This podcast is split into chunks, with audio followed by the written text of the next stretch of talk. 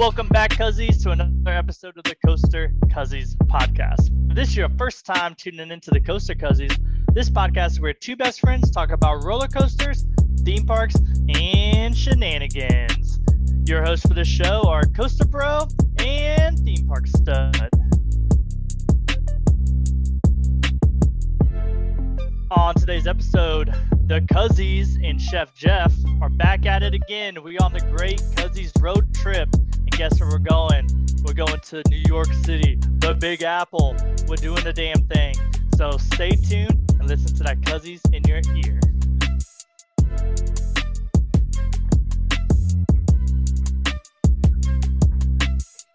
Yo, yo, yo, yo, what's up, my dude? How's it been? I feel like it's been a minute. Bing bong's been good. How was your January? You've been gone for a while. It's been good. Uh, well, I got a new job, so I'm officially out of operations management for the first time in like 11 years. So I'm excited Oh about that. Starting a new uh, career. I'm uh, I'm working in software now and doing implementation consultant. So I love it so far. It's only been three days, but I'm happy. Look at that. Um, no yeah, more saving lives. Yeah, no more saving lives. You know, other people could save lives. I'm out of that. But Leave been that to the lives too long. Yeah. no, but it's been good. Uh, it's been a fun month, busy, but yeah, glad to be back. What's That's up with you? How's your January been? Oh, it's been very fun. I've been having a lot of fun with the podcast while you've been, uh, you know, going through life changes and stuff. Had some really fun episodes over the past few weeks. Did a 69 questions with Logan, which was a lot of fun. Just the stupid, silly podcast that might be returning um, on a monthly basis. So that's a lot of fun. And um, yeah, I encourage you to go back and listen to that after you're done with this damn, you know, New York episode. But how's our Jeffrey doing? Yeah, where's Yeah. Chef Jeff at? Chef Oh, Jeff, where's the chef? I'm pretty good. Uh, we got full staffing again. Look at us. No workplace incidents since uh, the, well, the last time we weren't all together. We don't even have a Hooters joke at the beginning of the show this time. Well, that in They're all- itself is a Hooters joke. So good work. We've just been driving around for a month trying to find New York, apparently. Yeah. hopefully, uh, hopefully there's a Hooters somewhere in New York. I don't, I don't really know if it's it's infiltrated, but um, I'm sure there is somewhere. I don't think it's going to be on our food list, though. no, it's not. yeah, there's a lot of insanely good food. This is like a culinary capital of the world, New York City, and uh, they got some theme parks too. So I guess we should talk about those.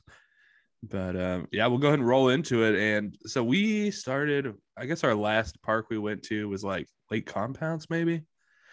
We were in Connecticut, so we are now getting into New York and kind of coming from the north to the south here and stopping at a brand new amusement park that really got no buzz. It's been open for almost a year now. Um, its opening was delayed.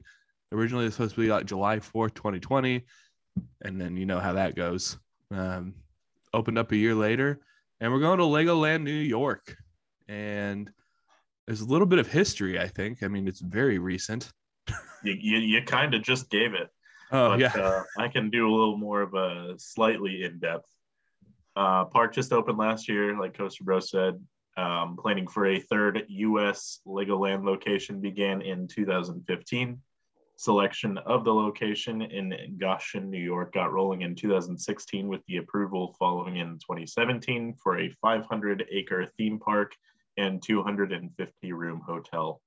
The park was originally announced to open on July 4th of 2020, but uh, I think we all know what happened.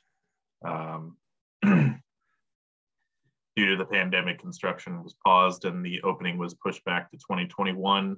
Uh, the park opened to limited visitors on May 20th of 2021 and to the general public on May 29th. Because of some construction delays that persisted and continued adaptation to the ongoing situations, uh, the park did the did a rad thing and cut the admission in half of their originally planned ticket prices. And the park finally reached full strength on July 9th, with the hotel following on August 6th. Look at that.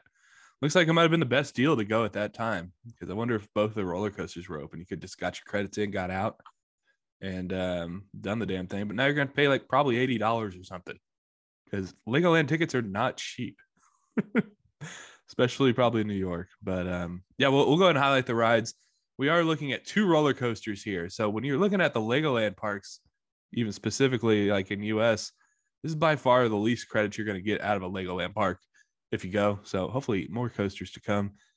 But um, they're 2021 editions, both of these in 2021, obviously. Dragon, their Zierer coaster with a little dark ride segment. This is um if you've been to Legoland, Florida, which I'm sure everybody listening has prioritized that in their life and and gotten to that Legoland, Florida. It's it's a clone of that basically. They've got the indoor dark ride where there's just like Lego statues of like dragons and shit. And um, it's a nice little start to the ride, and then you just have like a Zierer family coaster. It's it's nothing crazy. It's not making your top 15, maybe your top 20, maybe, or 200, one of the two. Um, but it does exist. And then they do have the 2021 Dragon's Apprentice, which is just a kiddie coaster um, made by Zamperla. So you have Dragon and Dragon's Apprentice. All of their coasters are dragon themed. So I guess we should book a trip now. you guys like dragons? Uh, can't say what I was about to. Huh, fair I enough. love dragons. Big dragon guy. Dragon D's nuts. No, so you can say it. All right. They also do have some other attractions there too. That, and when you look at a Legoland park, uh, it really is all about the other attractions. You don't really go for the roller coasters unless you're getting the credits or whatever.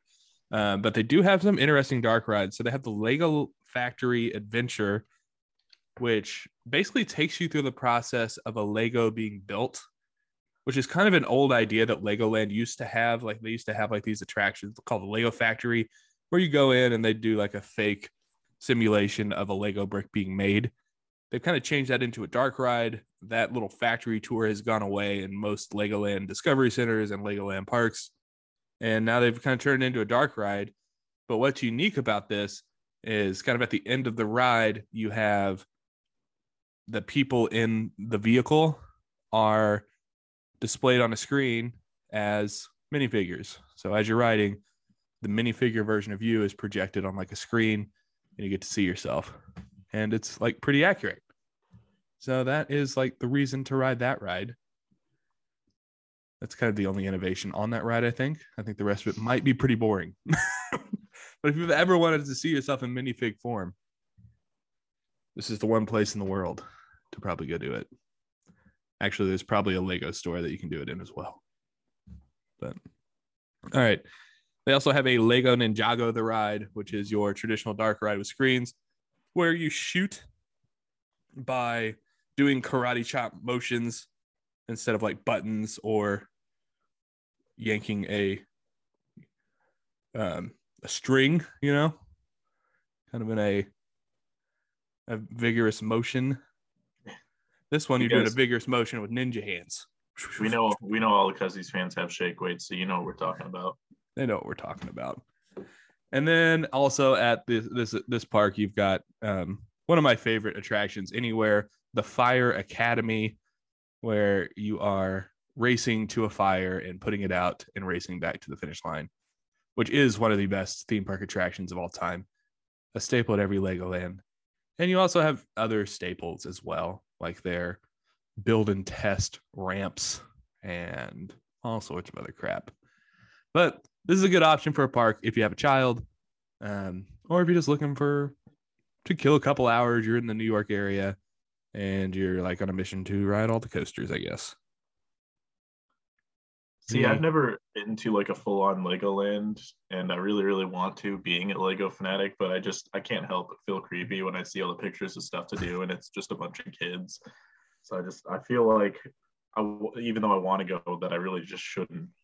You just have to embrace. no, you you should definitely go. I, I think it's a lot of fun, even with even just if it's just adults. I mean, yeah. Coaster Bro, myself have done that when I worked at Legoland Florida, and we had a blast there. That's Now, awesome. granted, I wouldn't make a whole trip around just Legoland, Right. but if you could pair it with something or multiple things, and hell yeah. I will say, like in the park, it doesn't actually feel too bad maybe like when you're waiting in a line for an attraction, you're like, shit, we don't have anybody under three feet with us, and that's a little weird. But um, like when you're when you're like building cars and shooting them off of ramps and like they have like good, nice like good like themed rides that are. I mean, they like, designed fun. it for families. I mean, yes, Yeah. it's mainly for kids, but there's a lot of other things like Miniland USA's and all the Legolands that are awesome to check out. And as a kid, I don't think that would be that cool. They'd probably lose Mhm. interest really fast. But as an adult, you like start and they put little like quirks in there. Like I know the one in Florida, they had like a guy in a toilet in the Grand Central Station uh, model. Um, so it's just funny things you could see there. Um, and I'm sure there's plenty in the Legoland New York one. I was gonna say, I think uh, Merlin, if you're listening, uh, we should uh, start planning for an adult Legoland somewhere. That's just like adult themed sets, like a strip club or something. Yeah, I'm sure Lego Corporation would be open to that. I'm sure Merlin's listening right now. They are. um, I, I we we DM each other, me and They Merlin. have they have Across pre, the pond. they have pre-publishing access where they get to listen as we record. Mhm. Yes, they're actually feeding information into our ear as we Yeah. speak. Yeah, I believe it. Uh, so Legoland also has food, um, and it ain't half bad. I was gonna say, like, I pulled up the site. I wasn't sure of what to expect, but like, this is a place that could, at least on site, that could rival some of the uh, better food parks. I would say. Um, I just grabbed three three items here, uh, and I think like the real fun thing is is like they actually get to like theme their stuff, being Lego. So the the couple of the names here are pretty fun. We've got uh, Briccolini's uh, pizza and pasta, which is a pizza and pasta buffet. So hopefully, uh, you know, not ragging on CC's, but uh, hopefully it's better than that. Um, oh, time out real quick. Did you know CC's came out with the new like finish your pizza challenge? No. Uh-uh. Yeah, it's like a 28 inch like pizza. It's two people. You pay 60 bucks to do it. If you finish in time, you get $300. You have to finish like the whole pizza. There's like two like 60 ounce drinks you have to finish as well. Can't get up from the table. Can't throw up. Have to finish everything um, before to win the money within the time limit. I don't know what the time limit was. I was gonna say, remember. depending on what the time limit is, that honestly doesn't sound too difficult. Just Yeah, I feel like we could kill that. Those pizzas are so thin. Like Yeah, just dude. throwing them down. The pop a most gummy and roll in, and you're great. Yeah. It's all buttered up anyway. It goes down easy. Yeah, the pizza won't stand a chance. Yeah. Um, next on the list, we've got uh, for our what's that uh, Chinese chain in the Six Flags? Chop six. Chopsticks for our chopsticks fanatic out there. We've got Ninja Kitchen, uh, which I don't think is actually the same thing. But if you're wanting to get your Chinese food fix, this looks to be the place to hit. Uh, and round out the list with Smoky's Brick BQ, which uh, will have a lot of barbecue options. There, I mean, the whole roster of food on their site. I highly recommend going to check it out before you get into the park. Kind of planning, uh, just so you will kind of aren't disappointed if you might have missed out on something you actually wanted to try. Because there's, it does look like there's a lot of good options here. So I kind Now, of had a hard time narrowing it down. I do want to point out that it's very obvious you haven't been to a Legoland park because you missed a glaring food option in the Legoland chain that is like at all of the Legoland parks. It is the apple fries. So that I originally Slacker. had that on the list and then dropped it. I was trying to keep it down to three, but I mean, They're I, they look delicious. really, really good. They're fucking fantastic. So it's like They're great. they're just apples that are fried, right? And then Yeah. there's Are they you at all of them? I think so. They've got them here. Like I, They I looked it up. I think they started at Legoland, Florida. I think so too. I don't know if they have one at Legoland, California. Well, we'll get that when we when we make our trip out to San Diego. F- follow up here in a couple years. as we make Stay our way to with the other side of the need to country. bookmark this conversation. But those are so delicious. You you dip them in whipped cream, and it's like a delicious dessert. And apples are tasty to begin with, so Yeah, you fry I them agree. up, put some whipped cream on them. Oh my god, it's And they have It's like uh, a cinnamon staple. sugar on them too. yeah, that's what it is. Yeah. Beautiful. All right, well, that's Legoland New York. I'm I'm just weirded out that I haven't. I don't know if I've heard of anybody going. Like, well, I mean, we don't have a huge uh, time frame to sample from, and it's kind of Mhm. been a little hectic travel wise. So This is fair. I wonder if they even had a proper media day with their like rolling opening they did. Yeah. All right. So we'll move on to the next park in New York. We've got a there's a bunch of parks in New York. And I didn't realize it until I we sat down and like hashed them out. But the next one, we're going to Rye Playland. Woo. Yeah, you got let's let's hear about the history of the Rye Playland. Yeah, you got it. Um, Playland began operation in 1928 with a small group of rides, including some that survive to this day, like the Dragon Coaster, which opened in 1929. There was a major fire at the park in 1966 that claimed some of the rides, including the bumper cars and the Magic Carpet Funhouse.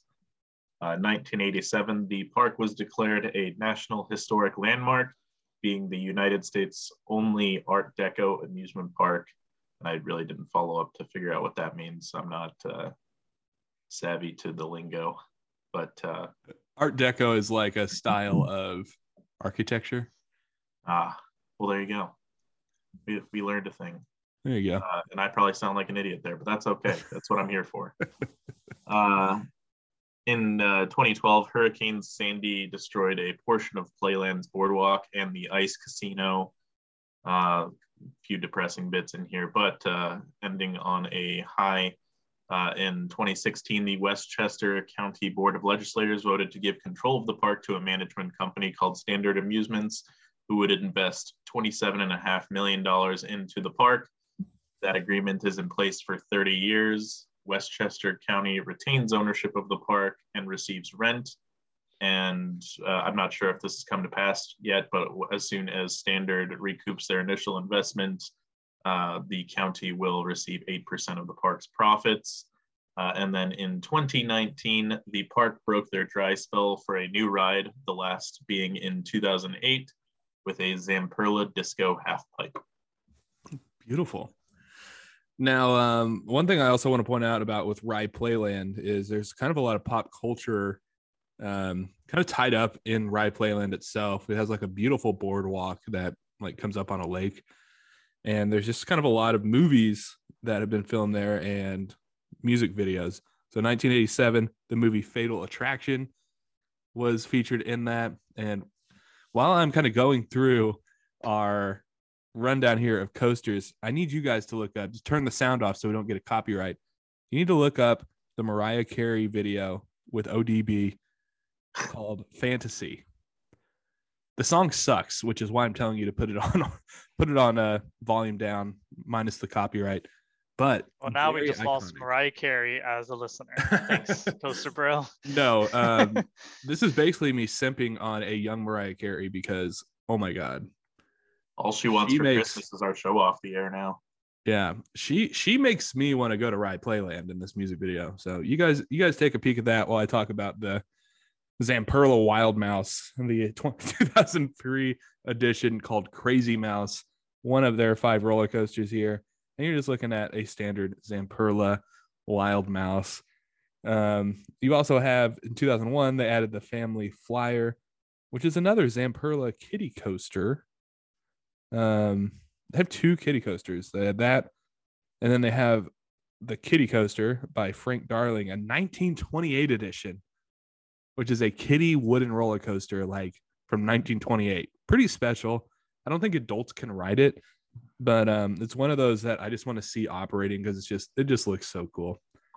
And then in 2004, you've got the Superflight, another Zamperla ride. This almost feels like a Zamperla um, showroom floor at this point. They have so many Zamperla coasters. But this is your Zamperla Volare flying coaster. You know, the one where you get in a cage and it kind of clunks you around a little bit. Enthusiasts hate these rides, but I think they're more fun than being in flyers. They're not that rough. They're just a little clunky, a little fun.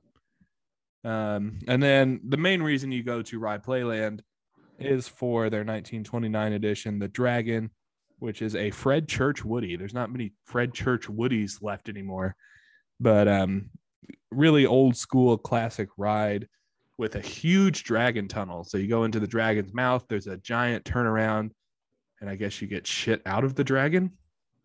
I think that's how it works. Um, I don't know if it's themed to intestines on the inside. Probably not, but it should be. For other attractions at this park, uh, I do want to point out that they don't have a full size scrambler, but they do have a kitty size scrambler. So that's a that's a rare scrambler credit for all of the only scrambler fans out there. Um, yeah, just a small scrambler, very kitty size, very adorable. Must ride if you are able to ride it. I'm not even sure uh, at Playland Park here. Um, they also, on top of the coaster collection, you got a kitty scrambler. They have three dark rides at this ride, which really, or at this park, that really surprised me. Um, so they have Ye Old Mill, which is like a Western classic dark ride, and then Zombie Castle and the Flying Witch, which are both like classic, just kind of spooky dark rides. Throw on a classic whip, and you've got a great classic boardwalk park with some old school coasters, old school dark rides, and uh, some pretty, pretty decent flat rides. While I was doing that, did you guys get a chance to look up that video? I didn't pull up the video, but I was looking at uh, a list of the park and media, and there's uh, it's it's racked up quite a playlist. Yeah, I do want to. I want to go there, and I also want to learn how to rollerblade. So Yes. Yeah, those just are like my two key takeaways. I want to rollerblade with Mariah Carey at Rye Playland. That's like put that on the bucket list because that looks like Yeah. fun. I think my- Everyone, all our listeners, unless you're driving, uh, look it up, please. She is gorgeous. It's ridiculous. I don't know. Like this is Mariah Carey in her prime. I mean, So- she's so sorry to, gorgeous uh, now. Mhm. Yeah.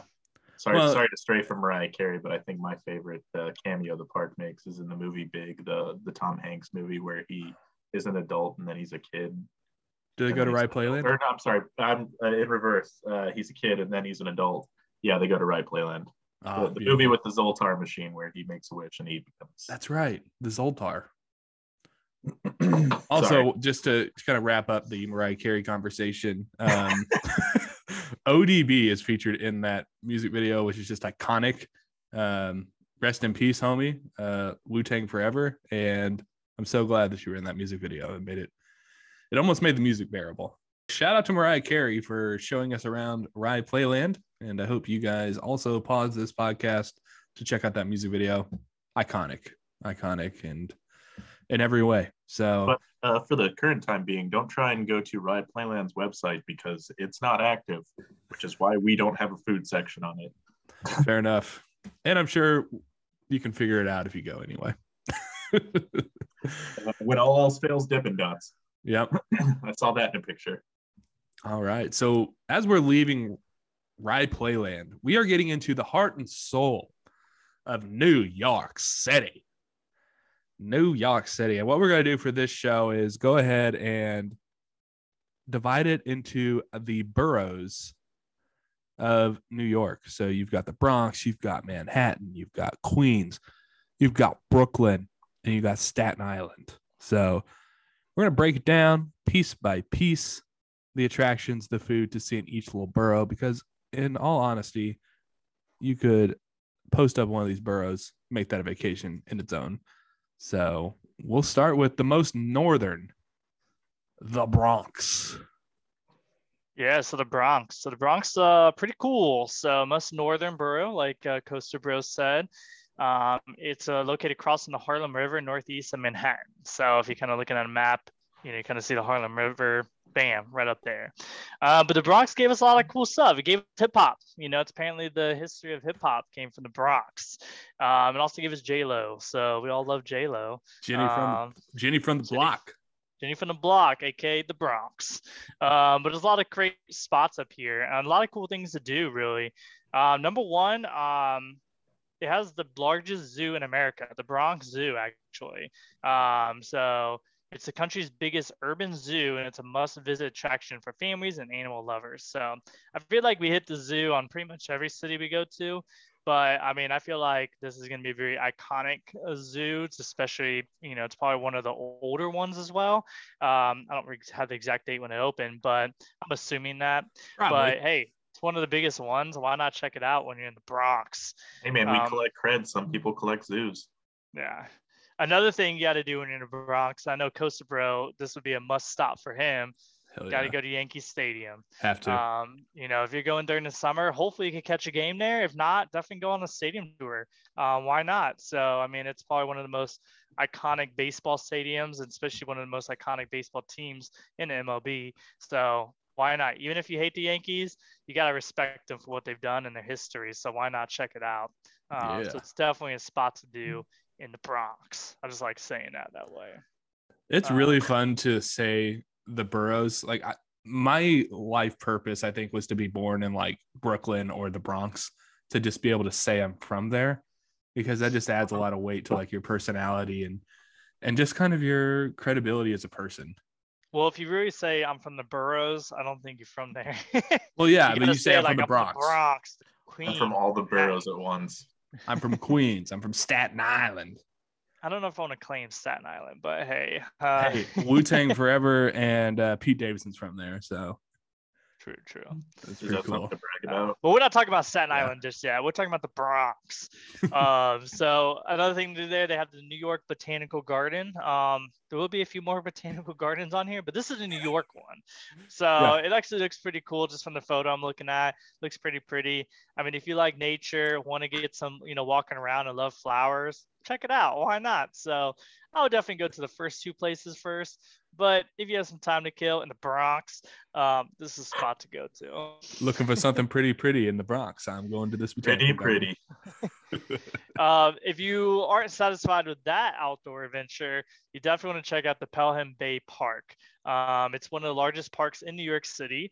Um, it's fantastic, looks pretty, as well as there's also a beach there. So Orchard Beach, um, which is alongside. Um, actually, no, I am completely wrong. Sorry, there's an island there called the City Island, and that is connected um, on the Pelham Bay Park. Um, and there's a little bridge that connects it over there. It's a 1.5 mile long um, city island. So it'd be fun to check out if you kind of want a little park vibe as well as kind of a little ocean vibe and kind of go on a little island over there.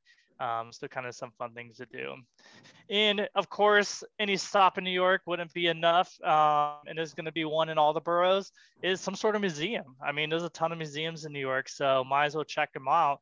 But in the Bronx, you got the Museum of Art. So um, it's one of um, it's one of the only, I'm sure there's other museums, but it's probably one of the most noted ones here in the Bronx. Um, but it's located um, in the Grand Concourse Cultural District. So there's probably a lot of uh, great restaurants and food over there. I'm sure Chef Jeff will be able to break that down for us. So, what do you got for us, Chef Jeff?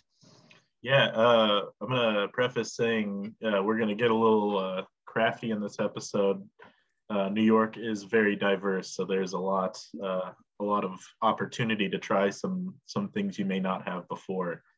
Um, and I'll kick off that list with the Havana Cafe, which is going to be a, a place to try Cuban food. I don't think that I've ever had Cuban food. Probably not, you know, excellent, excellent dancing, guys. Uh, probably not, you know, a far cry from other uh, Latin American options. Um, but you know, everybody has things they do their own way. Uh, looking at the menu, this is going to be, uh, you know, you're gonna have to break out the wallet a, a bit here, but reading up on what That's they New do have, baby. yeah, reading on what they do have New for their options. Um, you know, it's it's going to be well worth it. And they do have uh, kind of a, a standout for. I'm gonna I'm gonna shout out Mitch here. They've got a vegan paella. Uh, so you know, lots lots of th- their their coverage is good here, um, with lots of other options on the menu. Uh, Havana Cafe uh, for your Cuban food. Um, Havana, ooh, na, na. Havana, ooh, na, na. Yeah. I don't know the I- words. I think that should be our intro for the show going forward. Maybe so. Uh, next on the list will be the Kingston Tropical Bakery. Um, this is going to be the place you're going to want to hit to get a uh, Jamaican patty if you've never had one. Um, they've got beef, chicken, and vegetarian options. Uh, they also apparently have an A plus carrot cake. Uh, and there are heavy lines here, so plan for, uh, you know, space your time out so you have plenty of time to hit it if you have the opportunity uh, Kingston Tropical Bakery. Next on the list is going to be La Masa. Uh, this will be Colombian food, and they are particularly well known for their empanadas. Um, lots of other great options, but I am a I, I enjoy a good empanada, so I this would definitely be on my list to try. Um, a bit more, as far as I can tell, a bit more budget friendly uh, than uh, Havana Cafe, but uh, you know empanadas are pretty simple. We get you get four for ten dollars here apparently, and they've got uh, a, a, good number of flavors here. So uh, that is La Masa. Uh, next on the list will be Liebman's Kosher Deli, a Jewish deli well known for their pastrami, uh, knishes, which is a uh, which are a pastry stuffed with mashed potato and or other fillings, uh, as well as their grilled franks. Um, I mean, it's it's a deli, so you're going to get your your classic deli options here. Um, we've got the Katz is isn't in the Bronx, but this will mm. they will they will get a mention later on in the show. Um, if you if you know you're not going to be able to hit Katz's, then you're in the area. Liebman's. Uh, they're known, final, they're known for their their New York delis, man. It's like the Jewish New York deli is like it's like I haven't really been into New York, but I know a pastrami on rye. It, like I've got to do that while I'm in New York. Absolutely. I'm a, I, I'm I'm pretty pretty keen to pastrami myself. I know it's a, a polarizing meat as far as I understand. Some people like it, some people don't. It's okay. But I, I don't, but I would try it in New York. yeah. I mean, you gotta. Yeah. Uh, final option here will be a bit less adventurous. Uh, we've got the Crosstown Diner, which I'm pretty sure is another option that pops up in media here and there. Um, the building looks pretty familiar to me, but uh, they have a humongous menu, and uh, from what I read, are pretty generous with their portions as well. Uh, so you're going to be able to satisfy a number of cravings uh, for a very large portion of the day. They are open from 7 a.m. to 2 a.m. Wow. On Monday through Thursday. Oh. Friday through Sunday, 24 hours. What? So this is basically Waffle House in the middle of New York City. Yeah, but you can get wings there. That's what's up. That's what I need. All right. But yeah, that's the uh, the Crosstown Diner. So that's what's up. There you go. Uh, the the Bronx. Bronx food. Yeah. Sounds like a place to go. I'm gonna catch a Yankees game. I'm gonna go get a pastrami on rye, and then I'm gonna follow up. It's gonna be a bang bang. Go ahead and get some chicken wings over there at that diner. That's what I'm doing. Yeah. And then um, I'm getting dressed up, and I'm gonna go to Manhattan after that. After the Bronx. After the Bronx. So uh, it's time to highlight. I think when most people think New York City, their minds go to Manhattan. That's where all the like big ass skyscrapers are and shit. But I'll let theme park sell. I'll let you give us the summary of what Manhattan is. No, you, you kind of nailed on the head. This kind of has all the kind of like iconic things when you think of uh, um, Manhattan. So unfortunately, a lot of these are going to be kind of, especially if it's your first time. I mean, I feel like you're gonna have to do these. I know if I go to New York City, I'm gonna want to go to maybe not all these. I think there'll be a lot, but at least most of these to kind of make you know just cross them off the bucket list. Like, oh, I've been there, I've been there, even though it's probably not going to be the best thing in the world. um, so number one is you know visit the Empire State Building. So Empire State Building's in Manhattan, and you know what? Why not? It's one of the most iconic buildings in New York City. So let's go visit it. Why not? Check it out. I think it's old um, as shit, um, right? Yeah, I think it's old as shit. Um, let's see what it says. Here. In terms of America and skyscrapers go. yeah, it's uh it doesn't have the date when it when they uh, built it or erected it. I like saying it that way. Nice erection. um, and another kind of touristy spot will kind of just knock it out right off the bat would be Times Square. So uh, Times Square is located in Manhattan. It's probably the most iconic um, square, I guess, in the world. Uh, I feel like anytime there's like some kind of like video of New York City, it's always going to hit Times Square in there and stuff. So um, check it out. I mean, just like Michael Scott from The Office has some great restaurants there, like Sbarro and uh, stuff like that. Sbarro uh, pizza is that, that is the quintessential New York pizza. New York pizza right there. uh, so check it out. I think another spot that'd be kind of very interesting to check out would be the 9/11 Memorial Site. Um, I think that's you know a key spot to kind of check out. You know, it's a big, um, sad, but a, a, a definitely a, a mark in our history of the country. So I think it's important to check that out and pay your respects. Um, so you could also do that in Manhattan. Um, some other things that's also important another iconic building in new york is the grand central station Mhm. um, so basically it's a massive train station and it's it's awesome pretty much uh, i'm sure a lot of places you've been to like union station here in kansas city and i'm a lot of other union stations across other cities um, but grand central station is going to steal it all from them Isn't there like um, a lot of immigration stories in the uh, in the old Grand Central Station there? Yeah. I don't know. I need to I need think to brush up on my New. York history. i think there's a few on there or am I thinking of Ellis Island? Yeah, Ellis Island's the main one, but I'm sure there's some stories. Some people probably showed up on in- trains. Yeah, Yeah, they. I mean, once they got to Ellis Island, they had to go somewhere, so they probably took Yeah. trains somewhere. maybe. Um, uh, but yeah, there's a lot of great things to do. Another one, another kind of, if you want a great view of everything, is uh, go to the top of the rock. So the Rockefeller um, Center. Go to the top of that. It has one of the most iconic views of the city. Has an awesome view of Empire State Building from afar. You could see, um, you know, the the the river, and I forgot what river is that. It's the Hudson River. Hudson. it I think it's the Hudson. Yeah. Hudson River, and uh, you know, just looks awesome from up there. So I think that's if you want an iconic view in New York and you can only go to one place, I would go to Top of the Rock. Uh, when you want to do that.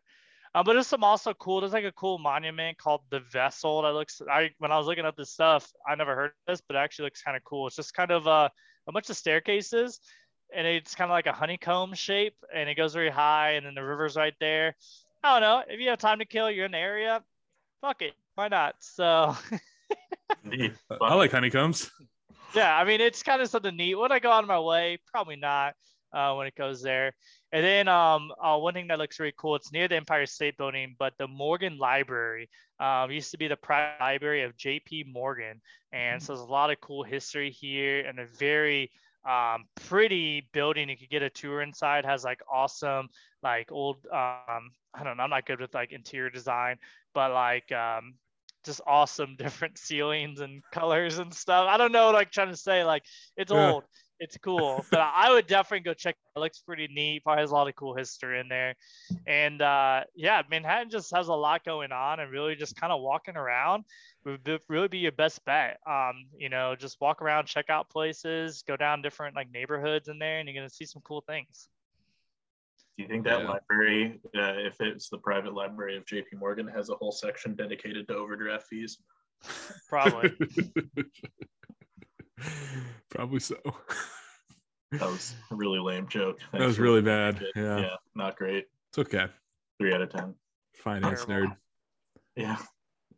Well, that's awesome, man. That, that that's just uh that's like a couple days of freaking stuff to find out, you know? Manhattan in its own. Oh, there's one more thing too. I gotta add. I Uh-huh. just saw it. I think it's good to add in for any of those people that are big influencers and got to get those pics for the gram. Have to. You want to go into uh, Dumbo in Williamsburg, which is a little neighborhood in Manhattan, and it has that iconic shot of the Brooklyn Bridge, where it's like kind of like that Mm. street view in between there, kind of up. So if you gotta do it for the gram, stop off in Williamsburg. I think there's a lot of like movie um scenes shot right there. Oh yeah, bridge. it's pretty pretty iconic little Mhm. area. Wonderful. Well, I heard the the food sucks in in uh, Manhattan. Is what I heard. That's what I heard too. Yeah, no good food there. Well, I'm gonna have to uh, prove you wrong here. All right. Uh, kicking off with our uh, our first pizza shout, John's of Bleecker Street, Oh, uh, which on uh, one bite, nine point three for Dave, uh, eight point nine for the general public. wow. Goddamn. so that's uh that's a that's about as a plus as it gets. It really is. That that is about as high as it gets. like with so many reviews, being in Manhattan at eight point nine is like mind blowing. Yeah. And their i mean their menu like for the uh for the notoriety i would say the prices are fair, uh, especially for New York. Like, excuse me, um, most of these pizzas for a whole pizza, uh, you know, drift between twenty to thirty dollars, which, I mean, it's above average, definitely where we are, but you know, I was expecting it to be a bit higher, especially for a place that's so well regarded. Uh, you know, if you aren't feeling pizza, which if you aren't feeling pizza, why are you going here? Um, they sell it by the slice normally. For what's listed on here, I'm seeing uh, just that they do mediums or larges. So this this may not be a by the slice place. Looks like No mostly worries. pies as I'm scrolling through. Yeah. I want Um, pizzas, not pies. Pizza pies. But-ding. Well, I mean, if you're coming with a group, hopefully you can arrive at a consensus on one that isn't a veggie pizza. That was a That was a good joke. yeah. Deep dig that nobody will understand, but That was uh, a deep cut. yeah, shout out, shout out, Matt. Uh, big veggie pizza guy. Yeah. Um, but no, that uh, I mean, and looking at the pictures of their pizza, this is definitely a place that would be high on the priority for myself. And uh, you know, Dave can't go wrong on his uh, on his ratings. So, It's true. um, all right, on to the next. We've got Clinton Hall, their financial district location. Uh, this looks to be the place to hit for craft burgers and beers, and they've got an expansive menu of both. Um, it looks like uh, if you, if uh, at least for the Kansas City fam, looking at the uh, uh, pictures of the restaurant itself, it kind of has City Butcher vibes as far as the interior. Uh, looks like there's stuff to do, uh, kind of casual type seating, uh, very, very crowded. So just take note of that if you're planning to go to New York soon. But um, lots and lots of great burger options, other options as well. Um, and definitely a good place to unwind with a, a craft beer because they have a, lot of them. So, Do love a good craft beer and burger. yep, Mm. it's a good combo. Yeah, it is. Um, all right. After uh, Clinton Hall, we've got. It wouldn't be a New York episode if I didn't mention bagels at least once. Mhm. We've got the Thompson Tompkins, sorry Tompkins Square Bagels. Uh, they've got a massive bagel and cream cheese selection, uh, an expansive breakfast menu. Put these guys up to start your day. Um, Oh, they uh you know if you don't want to go to new york they uh ship on Goldbelly that's actually what i'm seeing with a lot of these places is they ship on Goldbelly which if you're unfamiliar with Goldbelly it's a food delivery service that will mail you from anywhere in the country oh. So, So- you can get these bagels for like two hundred dollars, probably. probably they price the hell out of those It's- things. It's like, it's not yeah, you can have our iconic food, but um, so it's going to cost more than flying here. So, yeah but yeah uh tompkins square bagels if you're in the area don't order on Goldbelly. Um, all right, the next one, the next couple are gonna be uh, shouts for some uh, professional chefs. Uh, the first being Momofuku Noodle Bar. Uh, if you are, uh, you know, if you follow your celebrity chefs and are uh, familiar with David Chang, this is one of his restaurants. Uh, they specialize in ramen and other uh, Asian dishes.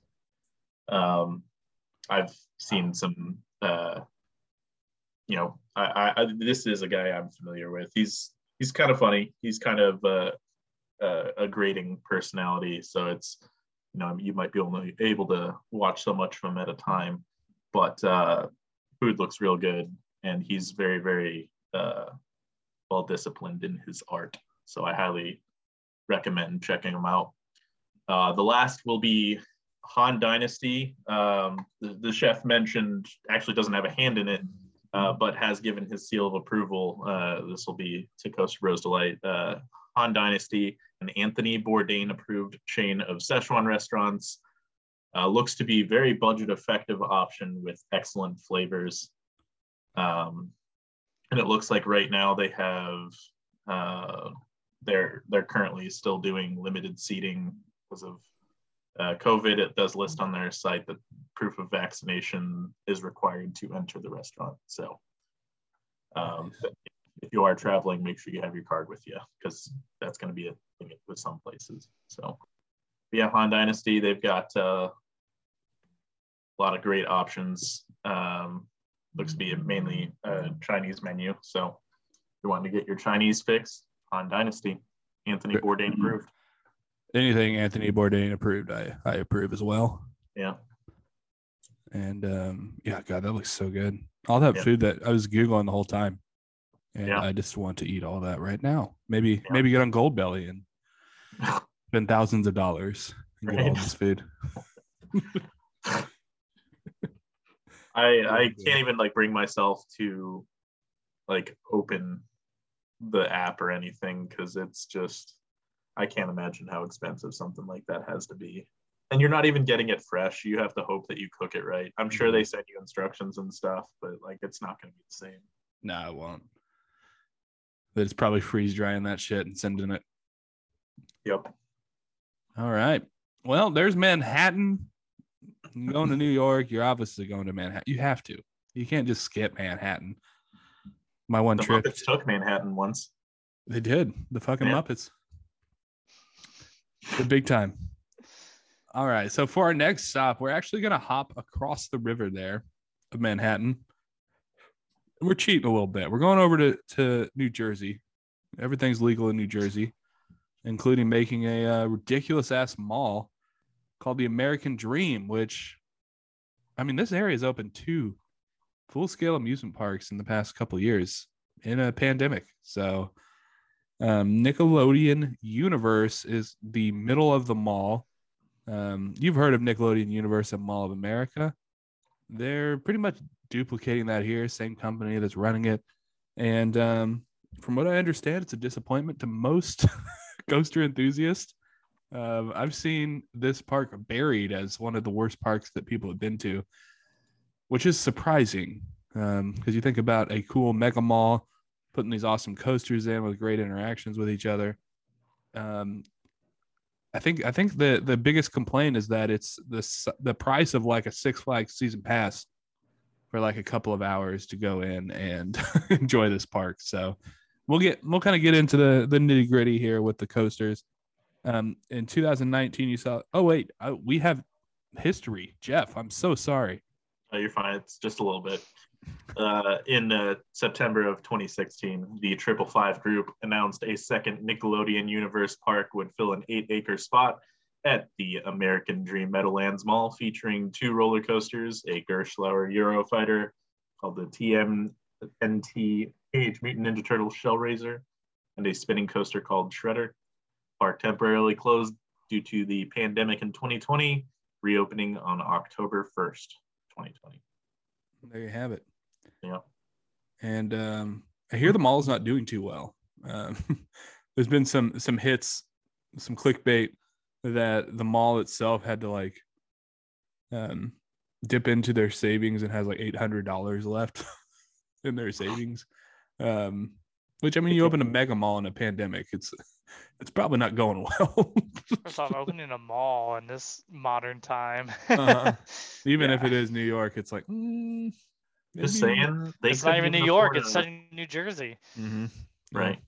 They couldn't even afford a PS5 right now because the going rate's still about a thousand dollars for one. So No PS5 editions coming to any corner of the mall.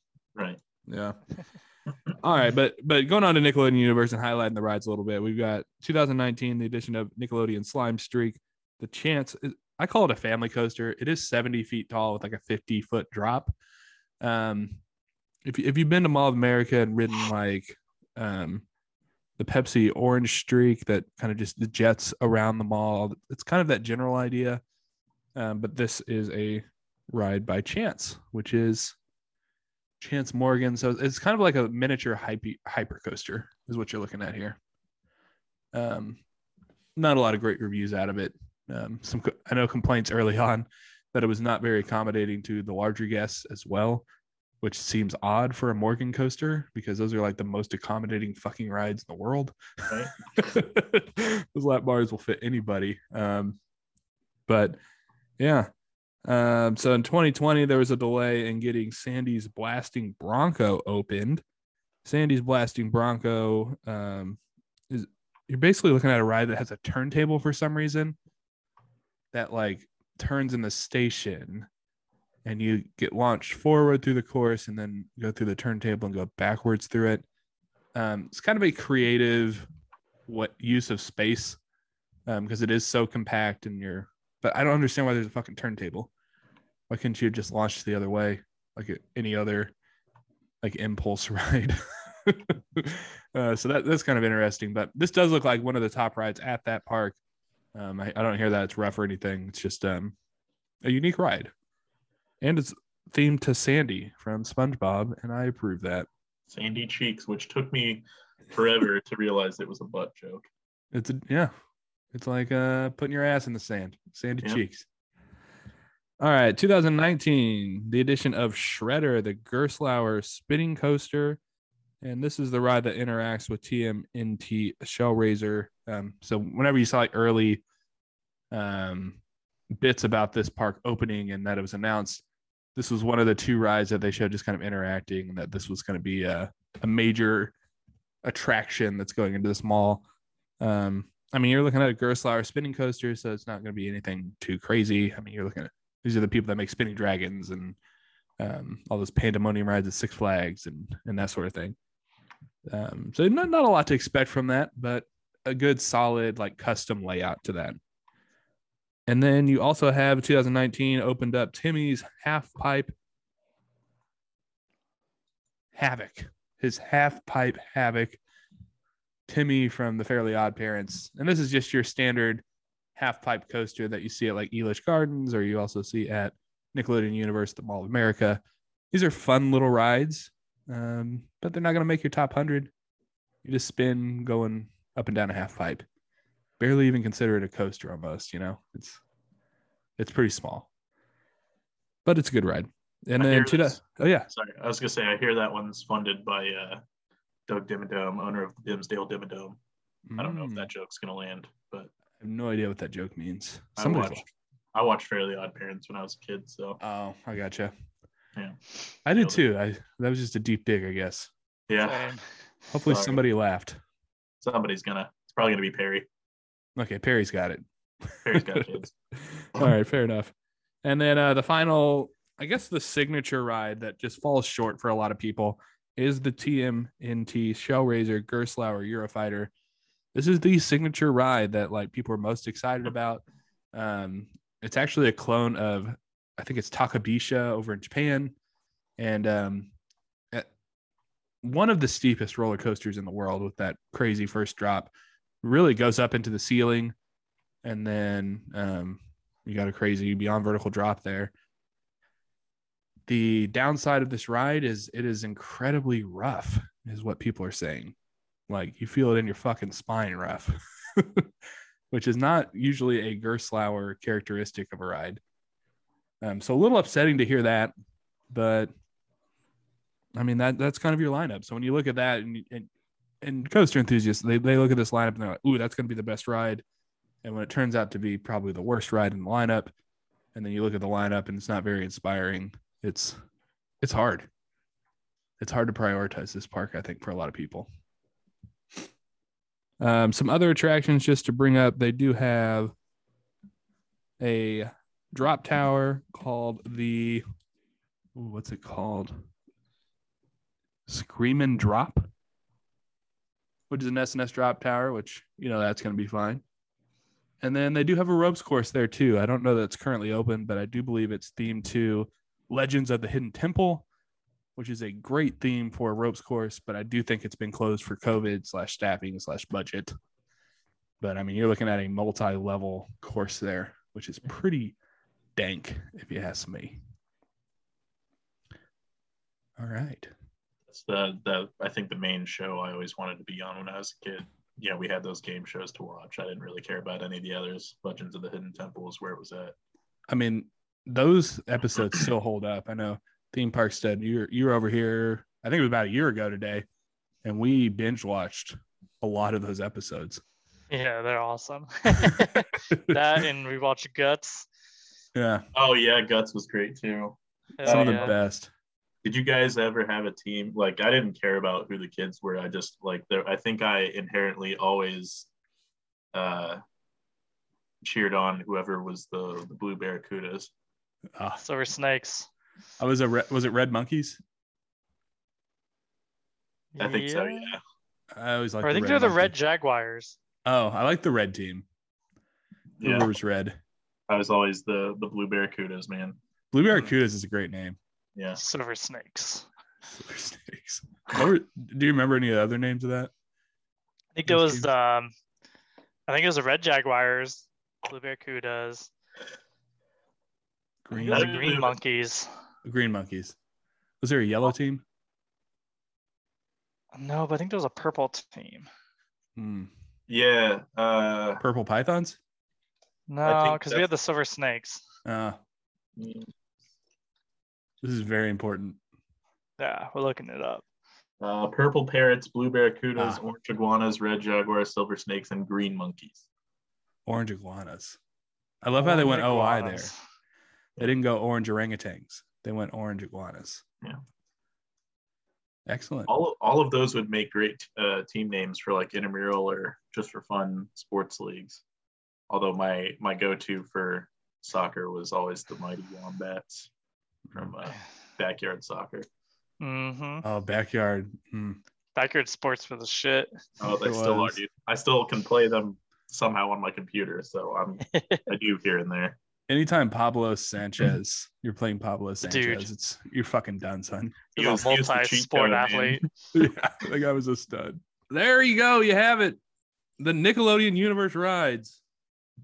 But one thing you go to a mall for is to eat the shitty mall food. So let's let's hear what if it's shitty or if it's actually worth eating at the American Dream Mall.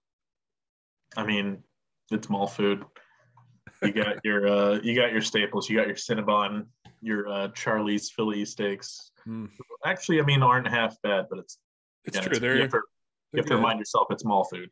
Mhm. Uh, they've got their five guys, they're Dunkin', but the uh, I'll, I'll try and shout out three that are a bit less uh, known. Uh, our first will be uh, kind of a, a good general option is uh, first round, which will be your uh, sports bar. There's not really much to dress up about it. It's going to be bar food. Uh, House of Q, they've got Texas style barbecue. That's about the long and short of it. Nothing says Yeah. Texas style barbecue like New York Mall. New It's- Jersey it's Mall. New New Jersey. Jersey. It's in East Rutherford, New Jersey. That's right. But Just like okay. the New York Giants and New York Jets play. Yeah. um, Yep. and then uh, to round out the list, we've got. Uh, I, I thought of our uh, Canadian friends for this one. We've got the uh, German doner kebab. I probably mispronounced it, but Did you say uh, German boner kebab? doner, Oh, like D, D is in dog. gotcha. I get my D's D's and and B's Delta. confused. Yeah, uh, German doner kebab. They've got kebabs. Hit them up. They got I like I like a good kebab. So that's the the kind of the highlight food options for the American dream. Damn, they weren't as good as I thought they'd be, honestly. No. Well, they've only got eight hundred dollars in their account, so yeah, you can only afford to open a McDonald's with that kind of money. yeah. It's true. All right. I'm sure now one thing they do have here is attractions. There's some shit to do. Like you could almost you There could squeeze a day out of this mall. You just don't want to eat. Yeah. So basically, I mean, yeah, Nickelodeon Nickelodeon Universe apparently sucks. The food sucks, but there's some cool attractions do outside of those. Um, I mean, they got like three or two, two or three different mini golf places. Like one's a black light and one's Angry Birds themed, which I think looks pretty cool. So big avid mini golfers, there's your spot. You got two of them. They got you know a mirror maze. They got some basic stuff you see at a mall. Um, they got like a something called a tilt museum. So it's like an illusion type museum fun house. I mean, they call it a museum, but it's, it's to me, it seems like more like a fun house. It looks pretty neat to do. They also got some standard uh, Legoland stuff. They got a Legoland Discovery Center in here, as well as a Sea Life Aquarium. Mm. So little midways in the in here as well. But I think where this place really shined, there's also a little ice rink too. So if you really want to get, you know, some go icing, it's indoors. Um, so you can kind of go year round whenever you want. Um, so if you want to go ice skating, got your spot. But I think where this place kind of really si- shines is in like two spots. Um, number one is their water park. So they have the Mm. DreamWorks themed water park. And um, this thing looks badass. Um, it's the largest indoor water park in North America. So number one, bam, it's huge. So pretty badass. And they got some cool rides in here, like a lot of awesome water slides. They got speed body slides. They got awesome like family raft rides that look really intense. They got a little toilet bowl. Um, they also have a uh, water coaster. So the toothless trickling torpedo. Um, Oh, shit. Yeah, it looks pretty good. Um, you know, I don't Some think it's great probably the best one. Yeah. Yeah. It's probably not the best one in the world or in the country, uh, uh, in a matter of fact, but it still looks pretty neat and stuff. Uh, they got a flow rider. They got some drop slides. Um, they got mat racers. They kind of have it all, really. Um, they also have something called the Forbidden Waters, kind of like a little chill zone with little waterfalls, and they got hot tubs in there. So you just want to chill and relax. They got a lazy river. Um, they also in here as well, and this is an extra upcharge um, to do, but I think it'd be kind of cool if you're into this. But they have um, something called Skudin Surf. So basically, it's kind of like a big wave pool, but it makes like legit waves where people go surfing um, on. So again, I think it is an extra upcharge to do that with your admission just to get in the water park. However, um, if you're big into surfing or want to take a surfing lesson and you want to be indoors where the weather is nice and you can control the waves, this would be a good option for you. Um, if you're not into that, just enjoy your time at the water park because it's a it's a pretty legit one. So um, I think this would be worth it. Almost, you know, I'd hit Nickelodeon Universe for the credits, but really, I'd probably come here mainly versus Nickelodeon Universe. Still gonna hit the credits, but this looks more fun in my opinion. for the people that have been to the DreamWorks water DreamWorks water park, I mean, you're talking about one of the best water parks in the country.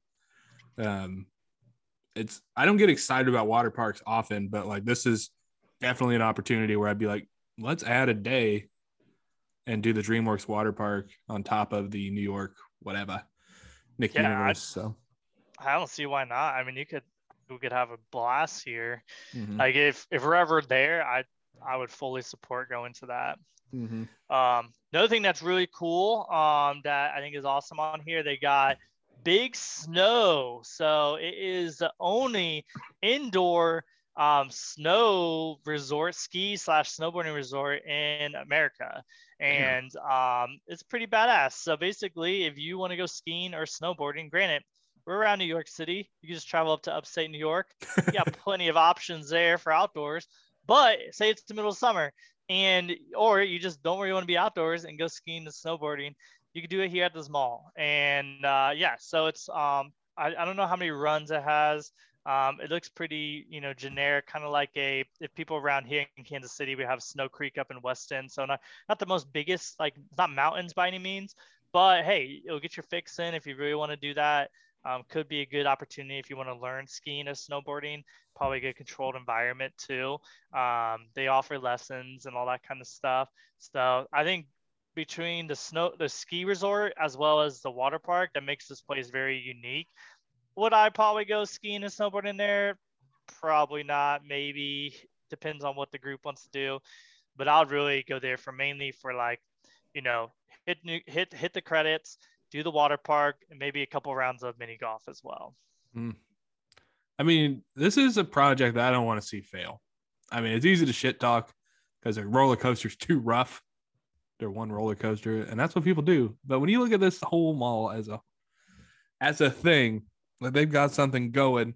I just hope it makes profit and people start going. Hopefully. I hope. Fingers crossed.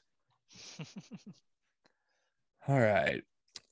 I guess we should go back to New York at this point. We probably should. I mean, we To New Th- There's a part of New Jersey that claims to be New York, and I think that's why New Yorkers make fun of New Jersey so much. So let's get back to it. Let's go to Queens, the Queensboro.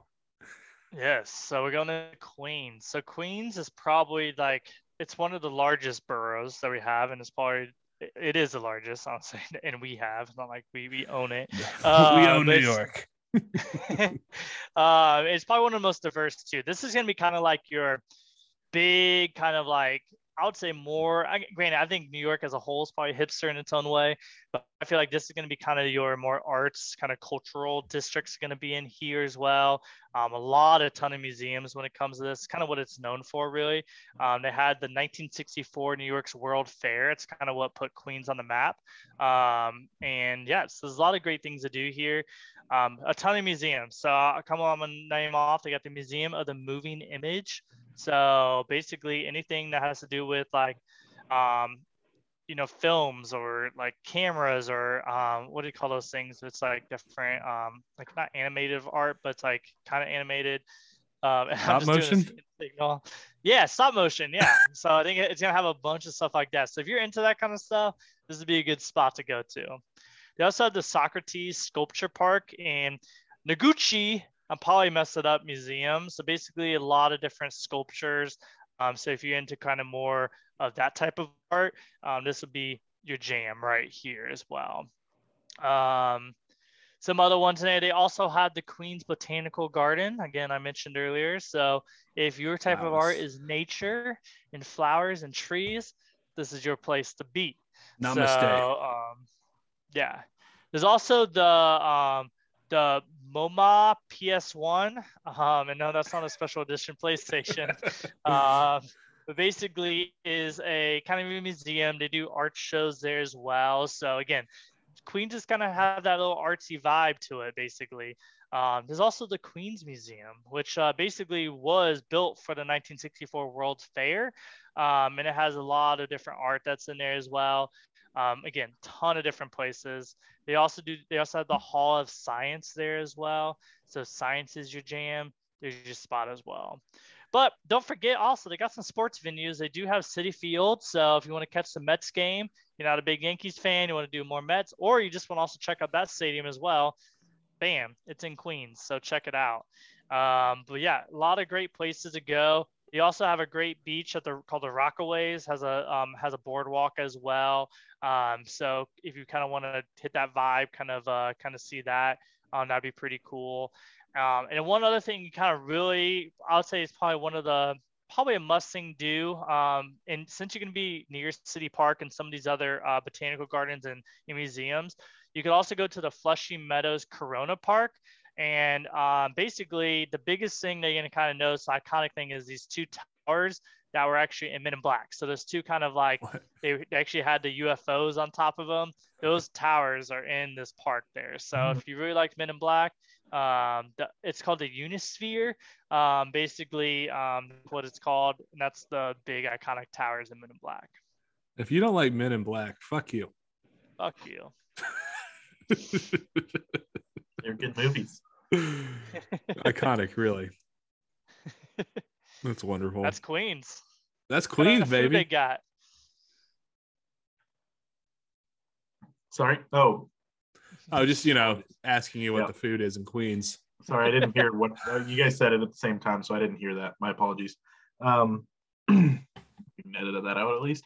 Uh, so kicking off food in Queens, um, I looked through a handful of sites, uh, you know, for ideas here, and one that was kind of common through all the lists uh, was this re- an Indian restaurant called Adda, um, and they have good looking menu. I, I, you know, I haven't had a whole lot of Indian food, but it's definitely like when I have had it, was never bad. Um, so if you want to get really good Indian, this is apparently the place to hit. Um, after that, we've got the Arepa Lady, uh, which started as a food truck and grew into a brick and mortar restaurant. Um, this is going to be another Colombian, I believe, Colombian place. Uh, they have got many kinds of arepas, including sausage, pork belly, shredded beef, pollo asado, and cheese. And for anybody that doesn't know what an arepa is, it is uh, it kind of looks like a um, like sandwich kind of. Um, I, I'm not. I think the vessel is made of the, the, the dough is corn based. The So- vessel. The vessel. The vessel of the sandwich. it, it it doesn't quite look like bread. So it's, it, it kind of looks like halfway between uh, bread and like a, a pita or you know, it depends on what kind of picture you're looking at. Some other ones I saw look like quesadillas kind of it's just they, they look really, really good. That's basically the main thing you gotta know. Um and that's what it's all about, it's trying new things. Um I love boat apologies- sandwiches. Say it again. I love boat sandwiches. Yeah. um, the uh, next on the list will be Pão de Queijo. Uh, apologies if I pronounced that incorrectly. It is a Brazilian restaurant which serves breakfast all day alongside sandwiches, burgers, smoothies, and more. I know that name uh, is because there's actually a Brazilian uh, stall at City Market in Kansas City. Uh, de Queijo is like a like a roll with cheese mixed into the dough. So it's it's really really good. So if you have the opportunity to try one, um, it's actually that uh, you you guys have been to City Market. You know where kind of like the Steamboat Arabia building is. Yeah. It's at the end of the other building closest to that. Uh, that stall is right there at the end. So I got you. uh, yeah. Um, this was a Kansas City road trip. well, I'm just I know. I'm just giving you a hard time. it's too late. Um, next on the list will be uh, again. Apologies. Uh, I'm gonna try uh, Kung Fu Xiaolao uh, Xiaolong Bao, uh, Chinese eatery serving top-notch Shanghai-style dishes, including dim sum and a bucket list item for me: soup dumplings, which are dumplings that when you cut into them are filled with soup. Um, I've seen how they make them. They kind of they'll they'll like mix gelatin into their soup mixture so that it kind of forms into a cube. Then they roll it into the dough and then they steam it. So by the time it's heated up, it's soup on the inside again. Uh, which it, it seems like an interesting concept and I'd really like to try it. So uh, and then round out the list, uh, Eddie's Sweet Shop all manner of sweets and it's served in a classic environment a lot of nostalgic stuff up in their shop um, with they've got ice cream pastries candy you name it they've got it if you uh, need to hit your sweet tooth this seems to be the place to hit in queens and that rounds out our list of food in queens There you go. Everything you need to know about Queens. You don't need to go anywhere else to look it up. We got you covered. All right. Now, if we were to go east of Queens, I think I'm not looking at a map in particular. You've got a little island there called Long Island that a bunch of people live on, not necessarily a borough, but they do have an amusement park there. And this, out of all the amusement parks, I think is the most like locals amusement park. Um, not a very big park, but we do have some history on it because Jeff is the history buff and knows everything about Adventureland and Long Island and all of its history. So buckle up, bitches. Here It's it is. true. I did condense this a little bit. So what we've got, uh, 1962 saw a pair of businessmen named Elvin Cohen and Herb Budden purchase some land in Farmingdale, New York. They installed a restaurant, an arcade, and four rides: a carousel, a train, a kiddie coaster, and some boats. Over time, they added a number of rides and attractions to continue growing the park, bringing joy to locals and tourists alike. There you have it. And they had four rides then. They have about six now. I don't know. It's not a very big park. So um, we'll go ahead and cover it. They are very excited because they've just announced that they're adding a new roller coaster in 2022. And this is going to be the Fireball roller coaster um, by a manufacturer I don't know that I've actually heard of, Ride Engineers Switzerland. And this is going to be a rollerball style roller coaster. And if you've ever played Roller Coaster Tycoon 3, you'll kind of see this as one of the cheaper options of roller coasters to add to your park. And um, you've like never seen it in any parks. There's like one in Europe, I don't know, Switzerland probably. Um, and then they they purchased one of these like 10 years later. Um, and it's it looks like it's a 4D free spin, but the cars are fixed. So you're just kind of going a- a- around either backwards or forwards, kind of through this course. And it rides like a free spin, but it's not. If that makes sense. Good.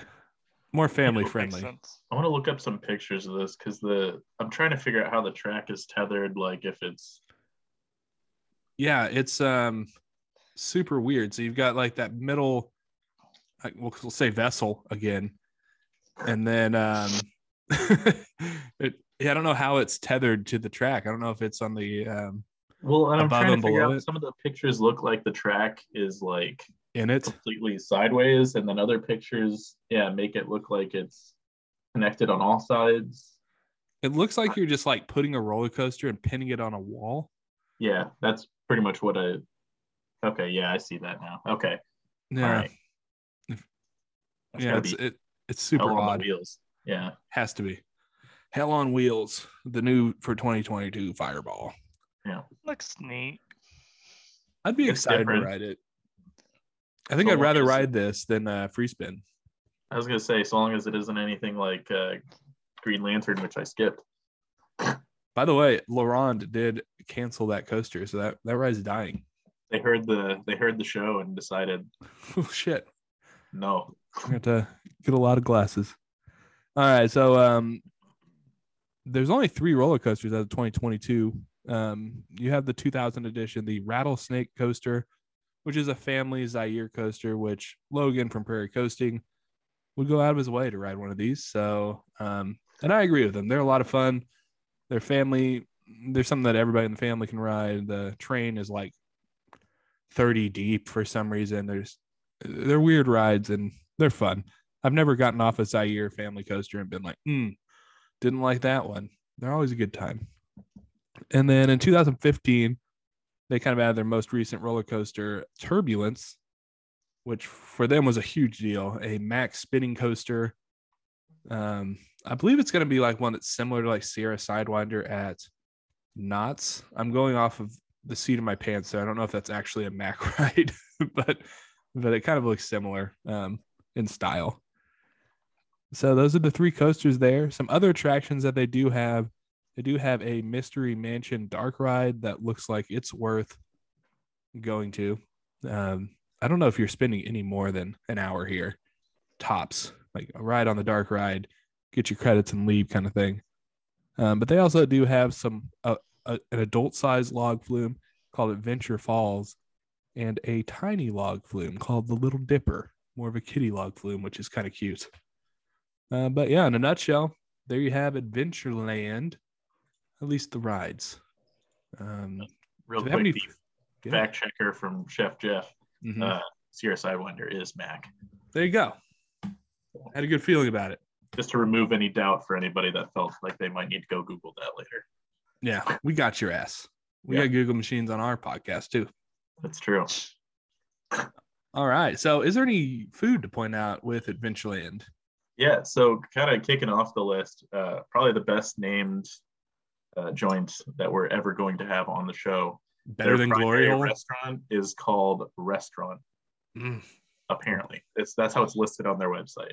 good point. Uh, it's going to be family style, uh, featuring pizza, hot dogs, burgers, salads, wraps, and other stuff.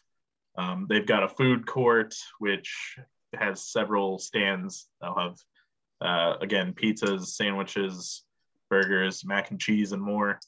Uh, and then rounding out with uh, Tony's Tavern. Come get your adult beverage fix here with a nice cold beer or seltzer. Wonderful. I'll take a seltzer with my spinning coaster. Yeah. Be Wonderful. done with the park before you finish your drink. Is that uh, You would be. gotta we gotta coin a phrase here like claw and cred or something. Mm. Claws and creds. That could be a t-shirt. We need a graphic designer on our team. right? Get these things out. All right, so that's Adventureland. Let's get back to fucking New York though. Um, Brooklyn goes hard as fuck. Uh, people who say they're from Brooklyn, they sound hard as fuck. They've got the accent. They are. This is great people. I've never met somebody from Brooklyn I don't like, and um, it's time to highlight Brooklyn. Yeah, yeah. So Brooklyn, I mean, number one, the most iconic thing to do there is walk the Brooklyn Bridge. So you've seen this in movies plenty of times. Um, you know, it's kind of like a wooden plank bridge that I think it connects Brooklyn and Manhattan. Yeah. Um, it goes from crossover to Dumbo or Lower Manhattan. Um, so basically, a lot of cool places. I'm um, very iconic. Definitely check it out.